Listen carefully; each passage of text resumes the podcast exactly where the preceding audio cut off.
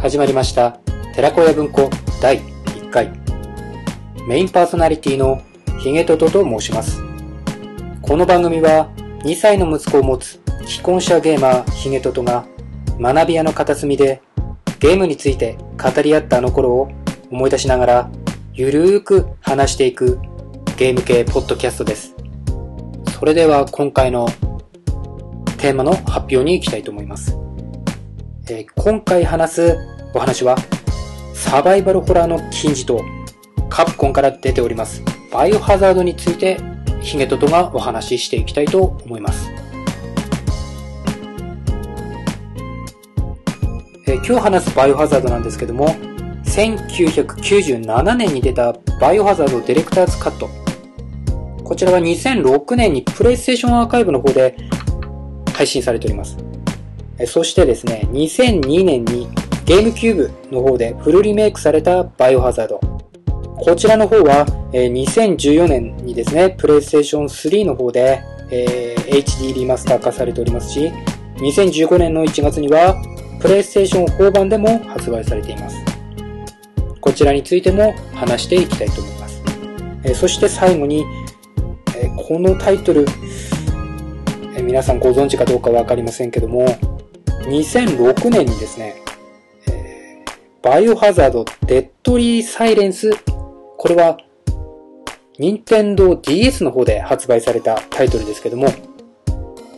えー、こちらについてもお話ししていきたいと思います。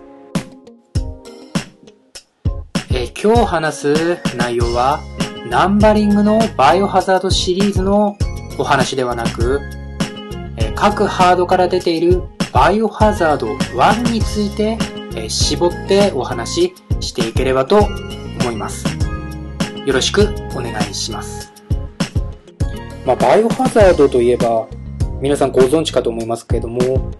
ゲームデザイナーのですね、三上真司さんがですね、新規プロジェクトチームを立ち上げて制作したっていうのが有名だと思います。えー、三上真司さんですけども、2016年現在、えーゼニマックスグループ傘下のですね、単語ゲームワークスの代表になっております。で、少女作として2014年の10月、もう2年前になるんですね。えサイコブレイク。これプレイステーション4の方で出ましたけども、え、こちらの方が少女作になってますね。こちらの方も私あのプレイしておりますけども、かなり難しい。まあ、最近で言うとかなり手応えのある作品になってるなっていうふうに思いますけども、まあ、こちらの方まだまだやり込み途中でして、えー、もし話す機会があれば話していきたいと思いますけども、えー、まず今回ですね、その三上真司さんが新規プロジェクトチームを立ち上げて制作したバイオハザード。このバイオハザードですけども、第三者視点、TPS からキャラクターを操作する。まあ、この操作っていうのもですね、ラジコン操作っていう風にまあ、当初は戸惑いもかなりあったプレイヤーの方も多いと思いますけども、まあ、シリーズ作品や同システムの定着により、えー、薄れていったところであるかなと思います。で、このバイオハザードなんですけども、えー、1989年、ちょっと遡るんですけども、あの、洋館を舞台としたホラー RPG、スイートホームっていう、えーゲームがありまして、あカプコの方で出てるんですけども、こちらの方でですね、まあ、洋館を舞台として。そして、ドアを開けるシーンですね。ここ、まあ、バイオハザードの怖さを倍増させるお約束の演出となったこのドアを開けるというシーンなんですけども、1989年に出た、えスイートホームの方に、えー、もうすでに採用されていたっていうところですね。まあ、このドアを開けるということなんですけども、実際は、えローディング時間をごまかすためにつけた演出であったと。まあ、これは非常に今考えれば面白いアイデアだなというふうに思いますけども、えこの部分がですね、あの、バイオハザードの発売される以前に、スイートホームというゲームの方に導入されていたっていうことはちょっと驚きました。あと、視点固定のポリゴン描写だったり、えー、ラジコン操作っていうこのゲームシステムなんですけども、こちらの方も、えー、1992年、フランスの方で制作したアーロン・イン・ザ・ダーク。アーロン・イン・ザ・ダークですね、えー、これを参考にまた影響を受けたっていう話も有名だと思います。まあ、アーロン・イン・ザ・ダークっていうのはですね、2005年の方に映画化されているので、そちらの方で知ってる人の方も多いのではないかというふうに思います。まあ、ちょっとした、えー、うんちくも話しながらですね、行きたいと思うんですけども、まあ、そもそも、ヒゲトトがですね、バイオハザードを始めたきっかけっていうところなんですけども、あの、1996年、まあ、1996年にバイオハザード、えー、無印バージョンが出たんですけども、えー、同年にですね、あの、リバーヒルソフトっていうところから出た、オーバーブラッドっていうのが、えー、まあ、ホラーゲームとして私が初めてプレイしたゲームタイトルになります。オーバーブラッド知ってる方、どれくらいいらっしゃるでしょうかね。まあ、ちょっと、あらすじをお話ししたいと思うんですけども、コールドスリープから目覚めたラズ・カーシーが、謎の研究所からピポっていうあのロボットなんですけども、ピポと一緒に脱出するアクションアドベンチャーっていう風になってます。まあ、こちらもですね、バイオハザードと違った、こう、怖さとですね、そしてあの操作性の悪さがですね、非常に全体の難易度を上げてるとともにですね、まあ、謎解きもかなり多いんですけども、まあ、大体初見で死んでしまいますね。ええ。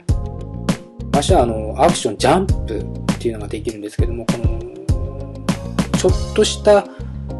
謎解きだったり、こう、ジャンプで飛び越えなきゃいけなかったりするトラップですね。こういうのでですね、もうとにかく死にまくる。まあ、死んで覚えるゲームみたいなものですね。本当にこれはあの、まあ、かなり最初にやった作品でしたので、あの、当時、毛布にくるまりながらやっていたなんていう思い出もありますけど、非常にこう、思い出深いゲームでありながら、全体の操作性の悪さだったりっていうのが難易度を上げておりまして、まあ、クリアはしたんですけども、なかなか2周目、3周目まではっていうところには至らなかったなっていうところはあります。まあ、これが一番最初にやったあのー、私にとってのこう、ホラーゲームなんですけども、まあ、実際にバイオハザードなんですけど、友人が最初にやっておりまして、えー、この友人がですね、とても難しいし、怖いからっていうことで、えー、私が借りたんですね。で、それからあの、私の方でやるようになったんで。確かにあの、非常に難しかったんですけども、どんどんその怖さ、まあ、あの、1996年当初、ホラーゲームっていうのはなかなかそういうジャンルがありませんでしたので、私にとってはかなり衝撃的な作品であったなというふうに思います。で、実際あのその友人以外、そして私以外、周りでやっている人は全くいなかったなっていう印象がありますね。まあ、実際あの発売直後はそれほど注目されていなかったようですけども、口コミの方で徐々に売れ始め、最終的にはミリオンですね。まあ、あの、クラスでですね、勉強ができる人なんていう、あの、クラスの注目を浴びる、えー、友達なんていたと思いますけども、私はあまりそういうところにはなかなかあの、えー、行けなかったりもしたんですけども、まあ、バイオハザードについてはですね、非常にあのー、楽しくてですね、やり込んでですね、まあ、あの、受験勉強なんかこう終わってくるとですね、まあ、バイオハザードやったのが中学校の時でしたけども、えー、大体こう、勉強、まあ、部活が落ち着いたりですね、えー、受験勉強も落ち着いてきたあたりですね、あの、クラスで勉強ができる人たちもですね、あの、こういうゲームとかですね、やり出して、あの、よく、うちに集まってですね、みんなでこう、バイオハザードを怖い怖いって言いながらやった思い出がありますけども、まあ、ヒゲトトにあの、メモリーカードをよく渡されまして、なんとかロケットランチャーを取ってほしいとかですね、えゲームをクリアしてほしいとかっていうあの、依頼がですね、たくさん来ました。まあ、そういうところから言うとですね、まあ、クラスで勉強ができたり、スポーツができる友達とはまた違った意味で、えー注目を浴びていたんだなっていうふうにちょっとあの思いだ思い出すところでありますけども、えまあね、私のこういう思い出話はこれくらいにしてですね、えー、お話ししていきたいと思います。えそれではですね、一番最初に、えディレクターズカットの方からお話ししていきたいと思います。えこれから話す、えお話ですけども、テロコや文庫的にですね、えー、お話ししていきたいと思いますので、まあ、あの、ざっくりとこう、皆さんストーリーだったり、まあ、このポッドキャストを聞いてくださっている方は、バイオハザードってどんなゲームなのかっていうのはもうほとんど知っていらっしゃると思いますので、自分の方ではですね、そういうストーリー等ではなくて、えー、もっとですね、簡略的に、まあ、その各ハードで出たバイオハザードなんですけど、その各ハードでの追加要素、そしてですね、裏技、こういうところをですね、メインに話していけたらいいかなというふうに思います。それでは、バイオハザードディレクターズカットの方からお話ししていきたいと思います。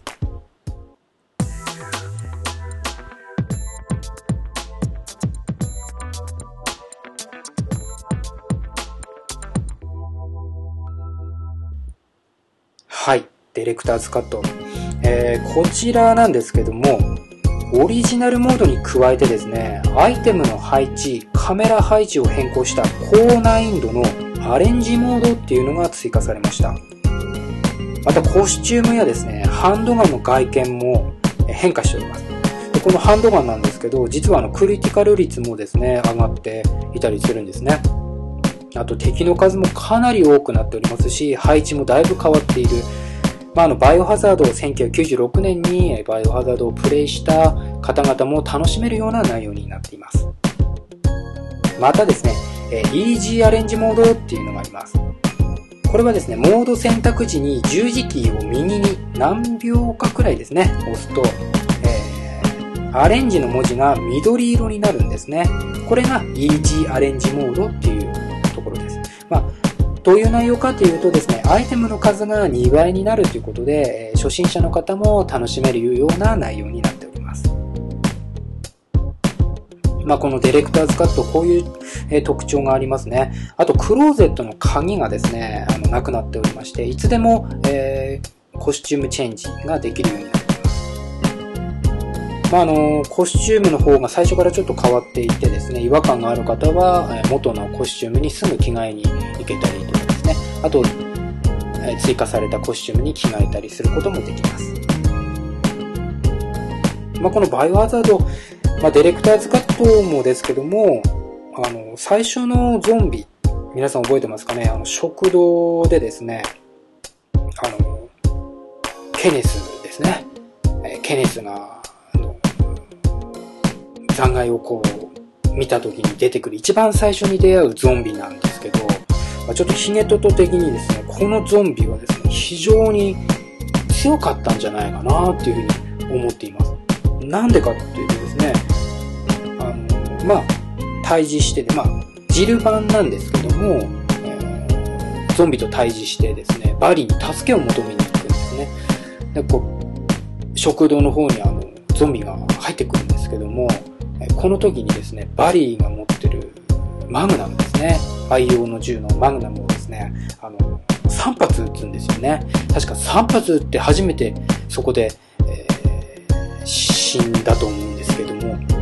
マグナム、それもですね、バリーのマグナムで3発撃たないと死なないっていう、まあ、かなりのスーパーゾンビですよ。はい。あとですね、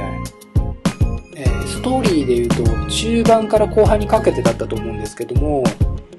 洋館の地下厨房でですね、あの、階段を降りてくるゾンビっていうのがいたんですけども、皆さん覚えてますかね？この時にですね、えー、キャラクターの方でコルトパイソンっていうものも手に入ってると思うんですけども、このコルトパイソンでですね、3発ですね。かなり足も速くてですね、攻撃力もあったと思うんですけども、まあ、この2体に関してはスーパーゾンビだったんじゃないかなっていうで、まあ、あのー、先ほど言ったバリーのマグナム、えー、まあ、コルトパイソンですかね。これなんですけども、アレンジモードをですね、クリアするとですね、えまあ、時間は特に関係、まあ、あの、3時間以内でクリアすると無限ロケットランチャーっていうのが手に入りましたけど、このアレンジモードをただただクリアするだけでもですね、あの、今までにはなかった隠しアイテムが手に入ります。これがですね、無限コルトパイソン。無限コルトパイソン、皆さん思いませんでした？バイオハザードやってた時に、まあ、ロケットランチャー、無限ロケットランチャーもすごい強かったと思うんですけど、コルトパイソン無限で撃てたらいいのになって思ったと思うんですよね。まあ、ストーリーの後半の方で手に入る、かなり強力な火力のある武器ですし、弾もですね、かなり限られていたので、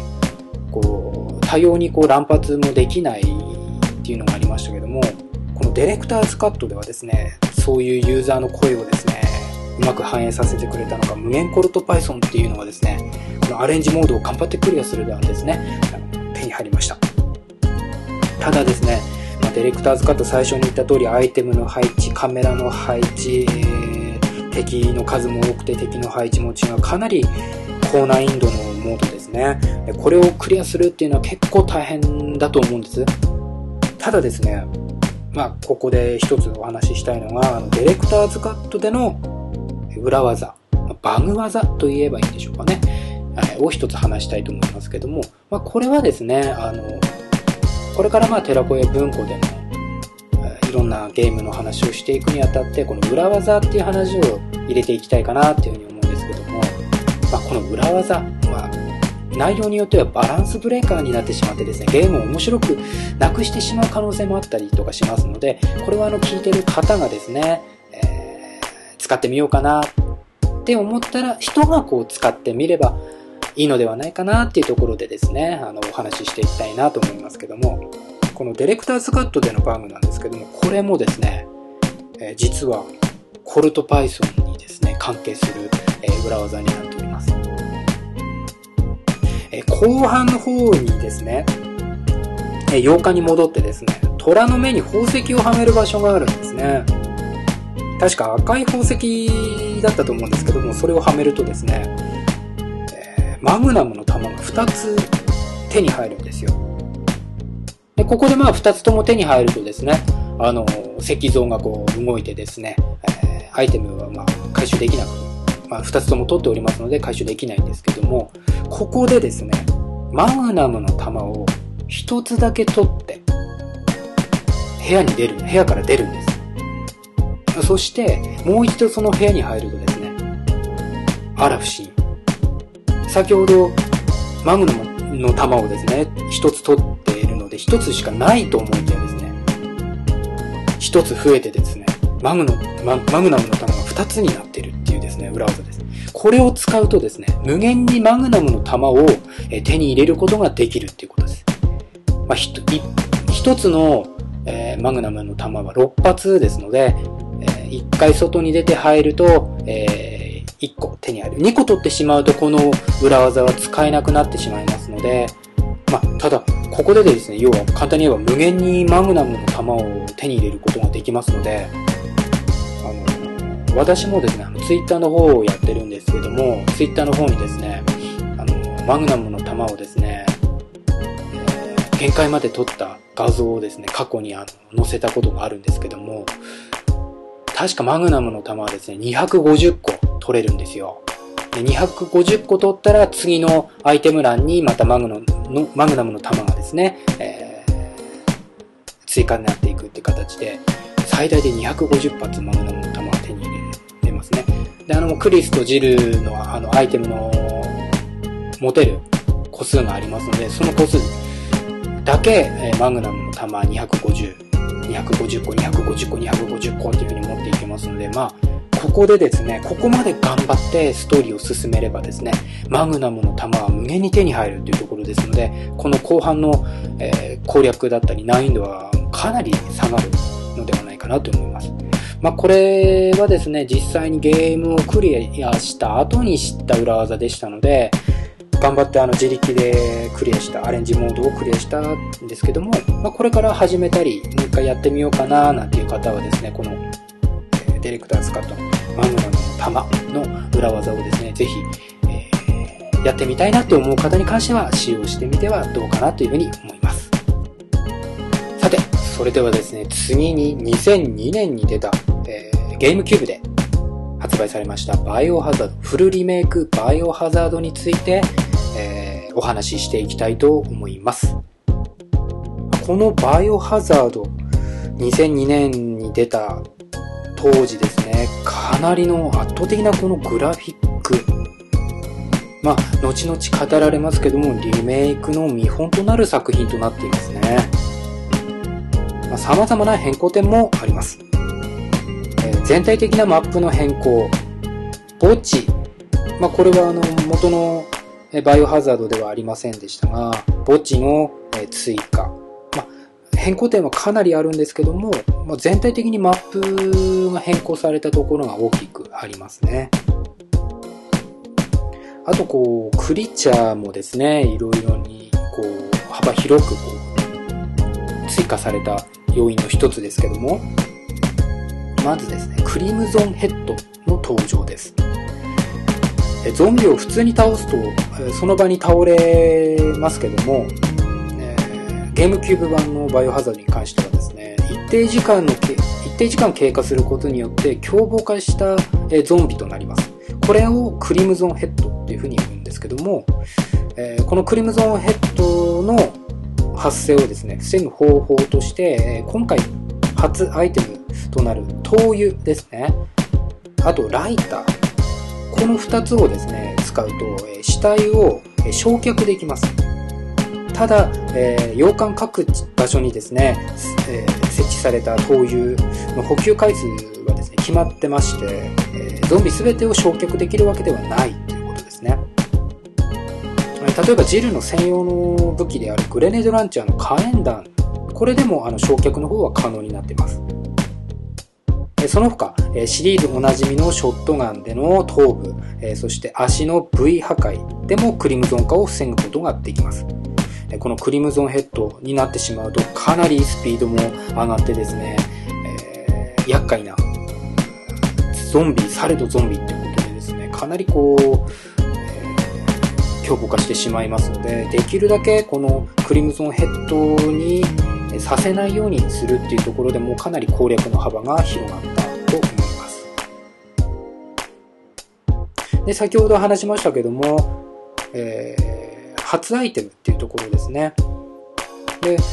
そのアイテムの中でですけども、サブウェポンっていうのが今回初登場しております。えー、クリス、ジルともに共有なんですけども、ダガーナイフ。えー、ゾンビが噛みついてきたことに対して、緊急アイテムっていう形ですかね。えダガーナイフをですね、頭部にこう刺します。そうするとですね、攻撃を回避することができるということですね。でナイフが刺さった状態のゾンビのですね、頭部をですね、えー、ショットガン等で、またあの、ハンドガンのク,、えー、クリティカルですかね、でこう、破壊するとですね、ナイフが地面に落ちてですね、再利用できるっていうくらい、えー、細部までこだわっています。えその他にですね、えクリス専用の先行手榴弾、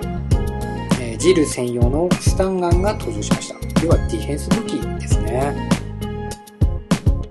はい。えその他にも、えニュークリチャーとしてリサ・トレバーが登場しました。タイラントウイルスの実験台にされてしまってですね、本編では倒すことは不可能です。まあ、ストーリーが進むことで自ら命を落とすことにはなりますが、えー、バイオハザード2のタイラント、えー、バイオハザード3のネメシスのように主人公を追う追跡者のような存在として新たな恐怖を生みました。えー、後に2で登場するジェームズ・パーキンが、えー、このリサ・トレバーから回収したサンプルで G ウイルスを作ることになるっていうですね、えー、ストーリー的にもかなりこう、重要なキャラクターでもあります。で、このリサ・トレバーっていう、えクリちゃんがですね、登場したことによってですね、えまバイオハザードの怖さを広げる一つの要因としてえ、洋館、寄宿舎、研究所、各地に置いてある日記、ファイルですね。これがですね、またこう、バイオハザードの怖さを一層広げる、アイテムとなっています。まあ、1階のですね、西側にあった飼育員の部屋っていうところの机の上にある飼育員の日記。これもかなり有名ですけども、このようにですね、各地にあるこう日記だったりファイルを読むことによって、えー、この洋館で何が起こっていたか、えー、ましてやですね、えー、そこで研究員がどのようなことをを目の当たりにしてきたかっていうことをですね、読んでいくとですね、このバイオハザードっていう世界観にぐっとこう引き込まれまして、えー、より怖さが倍増する。こういうアイテムになってますね。この、えファイルにですね、このリサ・トレバーに関した新たな、えトレバーの手記、あとですね、ある家族の写真、リサに関係したファイルの追加もされております。えその他にもですね、ニュークリチャーとして、え爆弾ゾンビ、フォレストという、えー、クリチャーが追加されております。これはですね、クリス、ジル、ともにですね、ノーマルモードクリア後、2周目を開始した際に洋館内に、え、体中に爆弾を巻きつけたフォレスト。フォレストは、えー、仲間ども、え、ゾンビ化してしまっておりますけども、このフォレストがですね、なぜか体中に爆弾を巻きつけた状態で登場します。で、このフォレストなんですけども、重火器での攻撃。まあ、先ほど話したナイフとディフェンス武器ですね。を使用することで、もう爆発してしまってですね、即ゲームオーバーになってしまうというクリーチャーです。倒す方法はなくてですね、出現したらとにかく逃げるしかないという、これもかなり怖いあのクリーチャーとして、そして倒す術がないので、とにかく出会ったら逃げるしかない。で、こう、フォレストが出てくるとですね、また怖いんですよ、これが。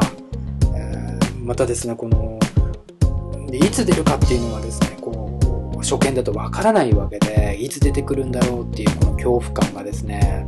常にプレイヤーのこの恐怖心を煽る、そういう、えー、クリーチャーでした。えー、次にですけども、隠し武器ですね。こちらの方も少し話していきたいと思います。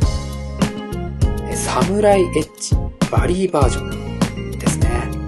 えー、段数無限3点バースト、ハンドガンより、圧力の方は高くですね、貫通能力もあります。え、こちらですが、ノーマル以上の難易度で5時間以内にクリアすると手に入ります。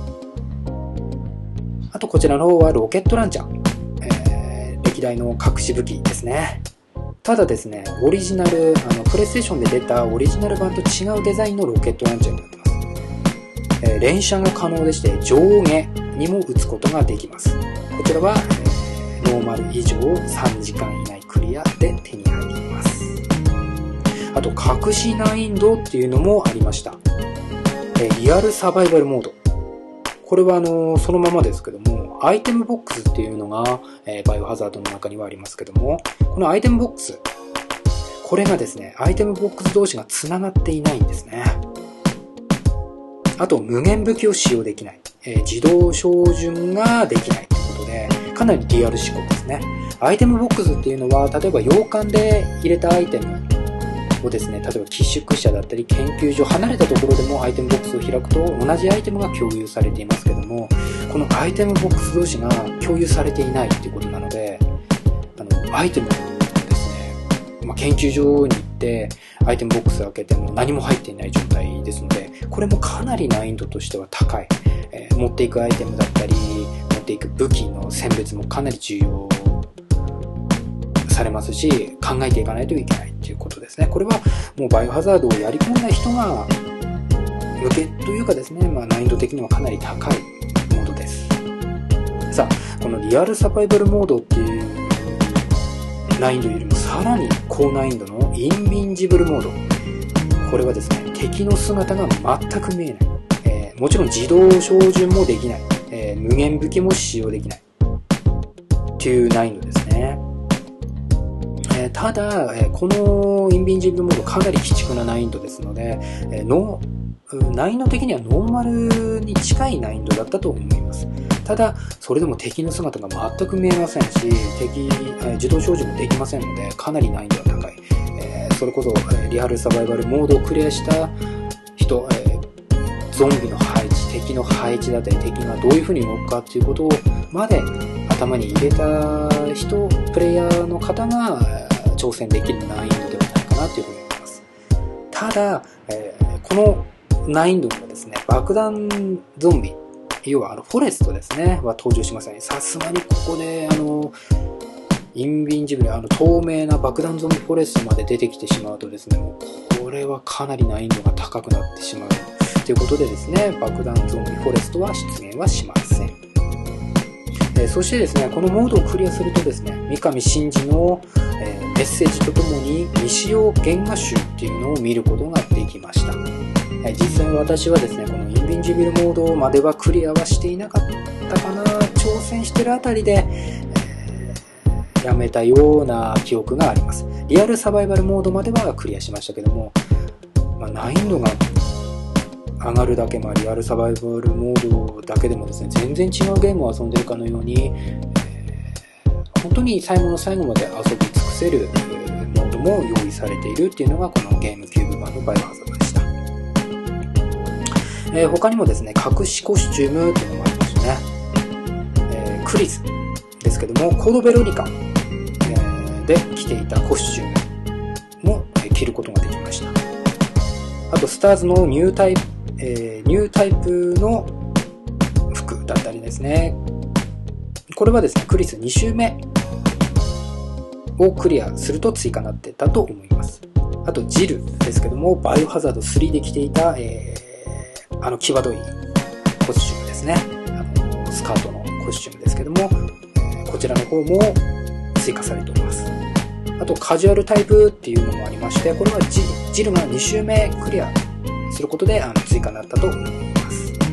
でですね、このバイオハザード3で着ていた、えコスチュームなんですけども、このコスチュームを着てですね、えいろんな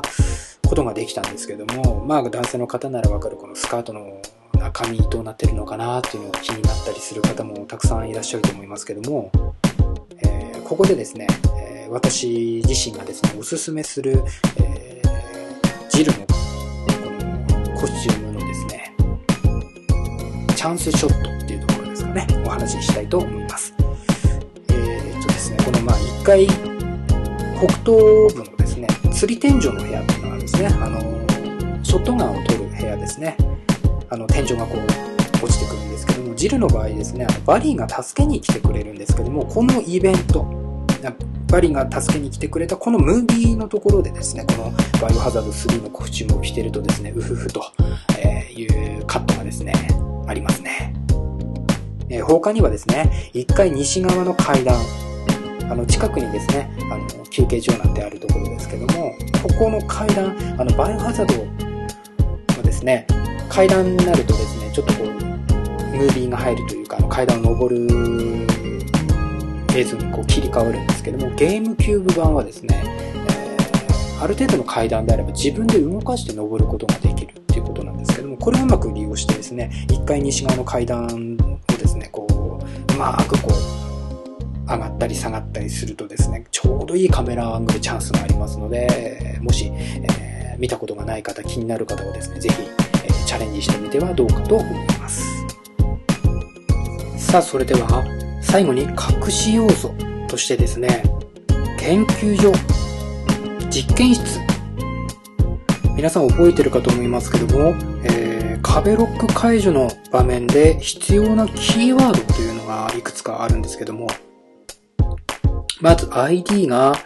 JOHN。そして、ログオンパスワードが ADA。ここまでは、えー、プレイステーションのバイオハザードも、ゲームキューブ版のバイオハザードも共通なんですけども、最後にロック解除パスワードっていうのがありまして、ここが一つこの隠し要素のポイントとなってます。え、プレイステーション版のパスワードは MOLE ですが、だいたいプレイステーションをプレイしている方なら、この MOLE っていう風に入れてしまうことはあるんじゃないかなっていう風に思うんですけども、ゲームキューブ版は CELL 新しく追加されたパスワードになってます。そしてですね、この MOLE という風に入力するとですね、バイオハザード2でおなじみの隠しキャラクター、豆腐くんの声でですね、突っ込まれるという隠し要素があります。この豆腐くんっていうの、あの、ご存知の方もたくさんいらっしゃると思いますけども、バイオハザード2の隠しステージ、ザ・フォース・サバイバー、ハン君が主人公なんですね。その中でですね、よりさらにこう、難易度が上がった、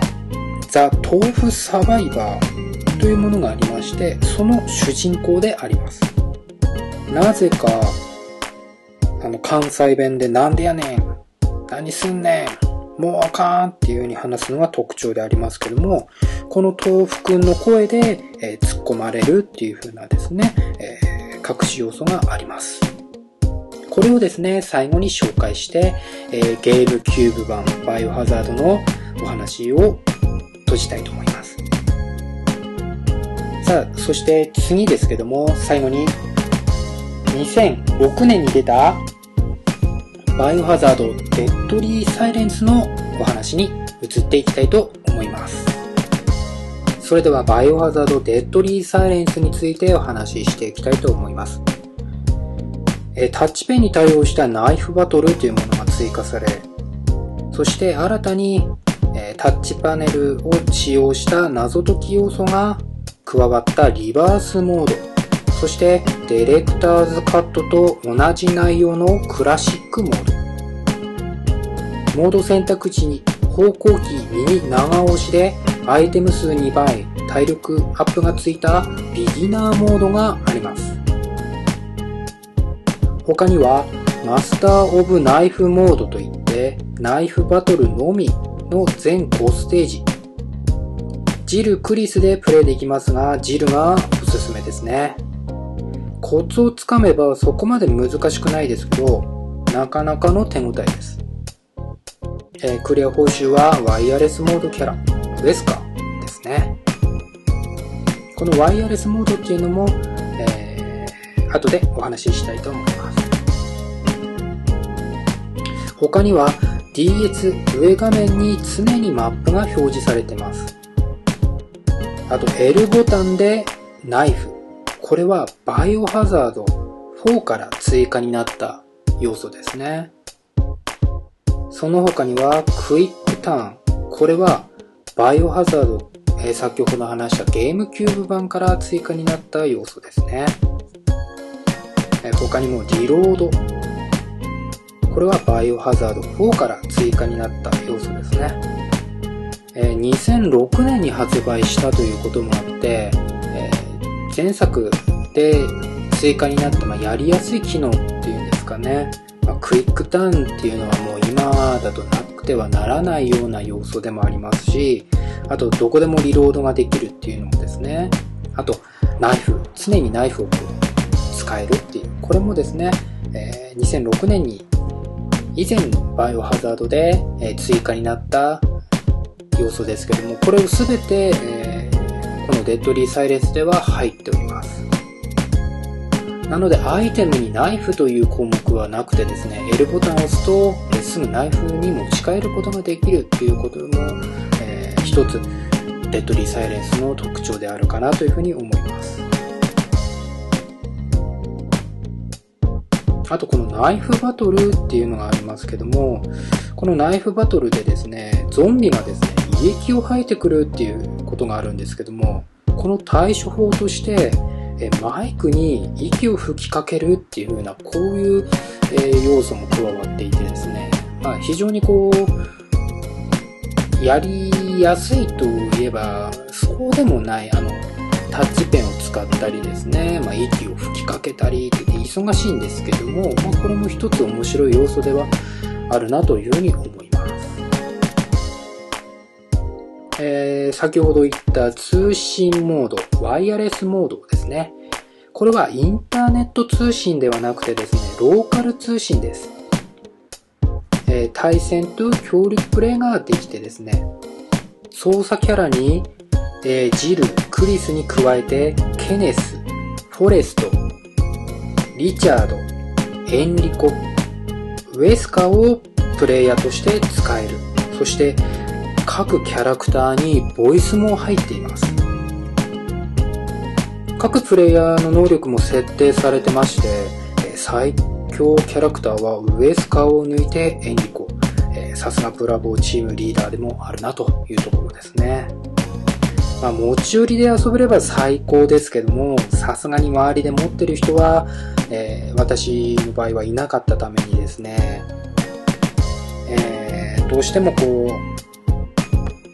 う、アルファチーム、ブラボーチームを使ってみたいっていう方はですね、えー、DS、また 3DS を2台以上、ソフト2つ以上用意していただけると、まあ、手軽にできるかなと。まあ、一番は持ち寄りでできるのが一番なんですけども、結構あのワイヤレスプレイもですね、こだわっていますので、やってみたいという人はですね、まあ、兄弟がいたりとかする方、まあ、あと協力してくれる友人がいればですね、あのソフトを買ってですね、プレイしてみるっていうのも一つではないでしょうか。あと、先ほど言った追加要素の一つとしてですね、デッドリーサイレンス、デッドリーサイレンスなんていう風に言ってますけど、ずっとこう、デッドリーサイレンスって話してましたけども、これ略すと DS なんですよね。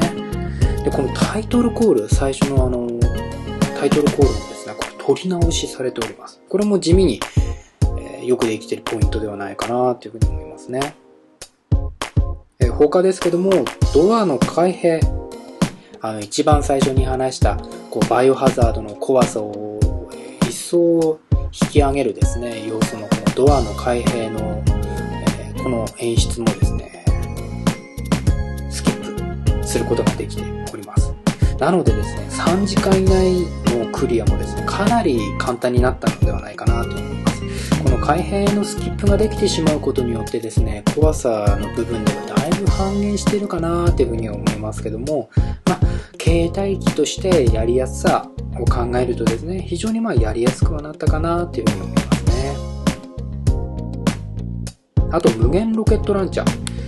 えー、リバースモードでは3時間以内プレイですけども、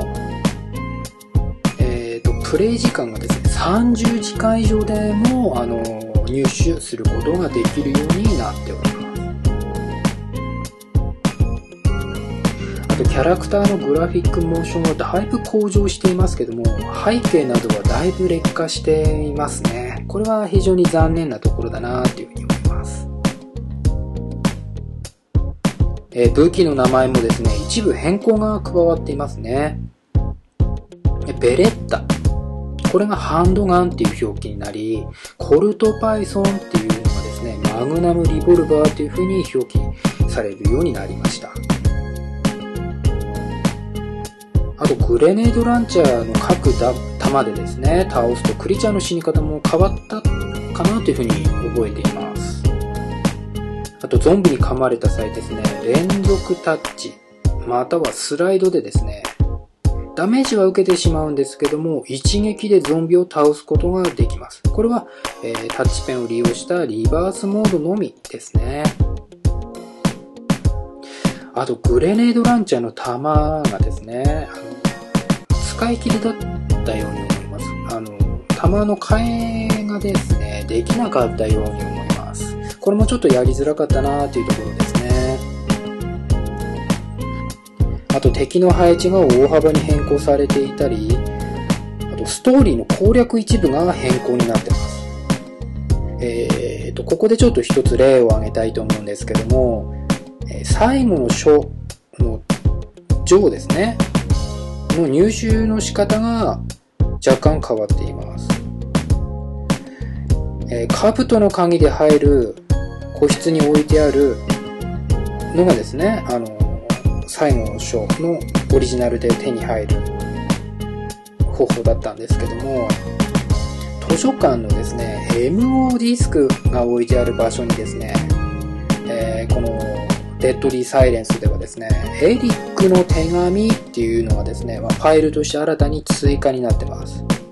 で、その内容からですね、最後の書が寄宿舎にあるっていうことがわかるんですね。で、寄宿舎のですね、プラントと戦った場所に行くとですね、えー、追加要素であるナイフバトルでですね、ヨーンと戦うことになり。この4をナイフバトルで倒すと最後の章、ジョーが手に入るということですね。これはリバースモードで追加になったところです。まあ、この他にもあるんですけども、まず代表的なところとして最後の書状の入手の仕方っていうのを一つ例に挙げてみました。あと研究所でですね、あの電力供給パネルの仕掛けっていうのがあったと思うんですけども、これがですね、あの、タッチパネルでですね、網だくじのようなものになってまして、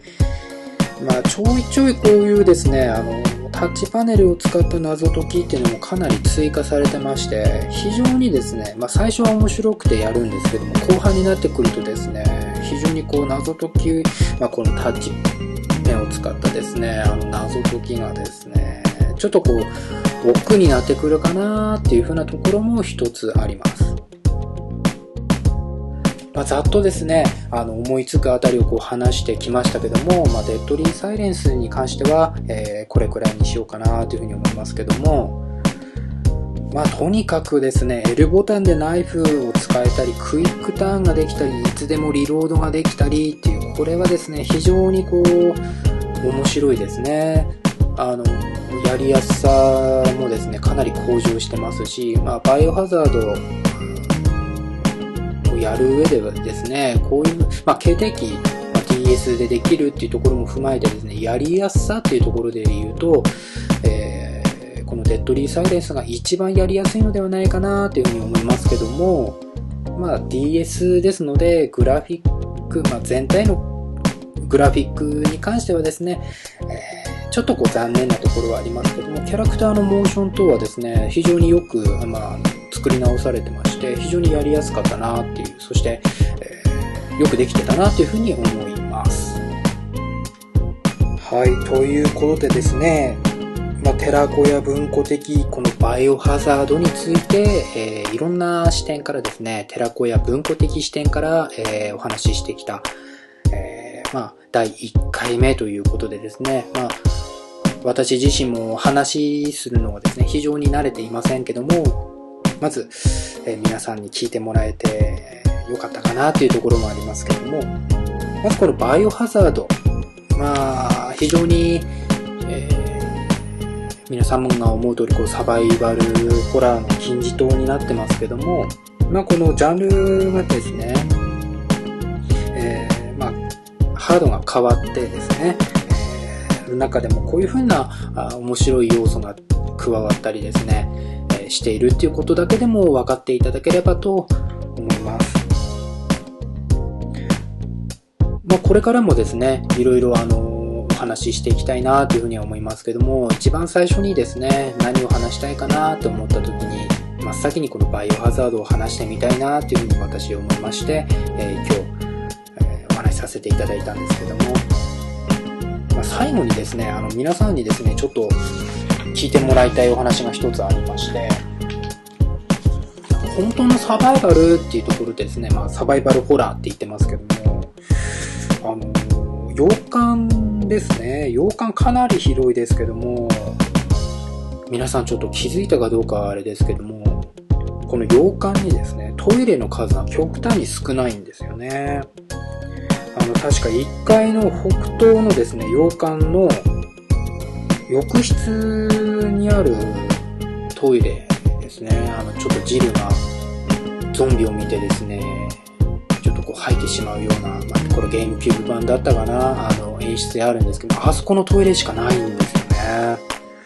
だから1階西側のあの飼育員の方とかってとても大変だったんじゃないかなっていうふうに思うんですよね。まあ、洋館にいる方が2階にいる方とかですね、なんでもうちょっとトイレ増やさなかったのかなっていうふうにちょっと、あの、思ったりもしますね。まあ、こう、ちょっと腹痛持ちの私にとってみればですね、これが非常にこう、本当の意味でのサバイバルではないかなというふうに思ったりもしますね。まあ、寄宿舎では非常に多いんですけども、まあ、あの、洋館に関してのですね、トイレの数が非常に少ないっていうのもですね、これ私、あの中学校の時にですね、初めてプレイした時からこう思ってたところだったりしますけども、まあこういうのもですね、あの一つサバイバルホラーの一つになるんじゃないかなっていうふうに思ったりもしますけども。はい。まあ最後にこういう話でですね、あの締めくくらせていただきますけども、えー、今回は、え、バイオハザードについてお話しさせていただきました。それではエンディングの方に行きたいと思います。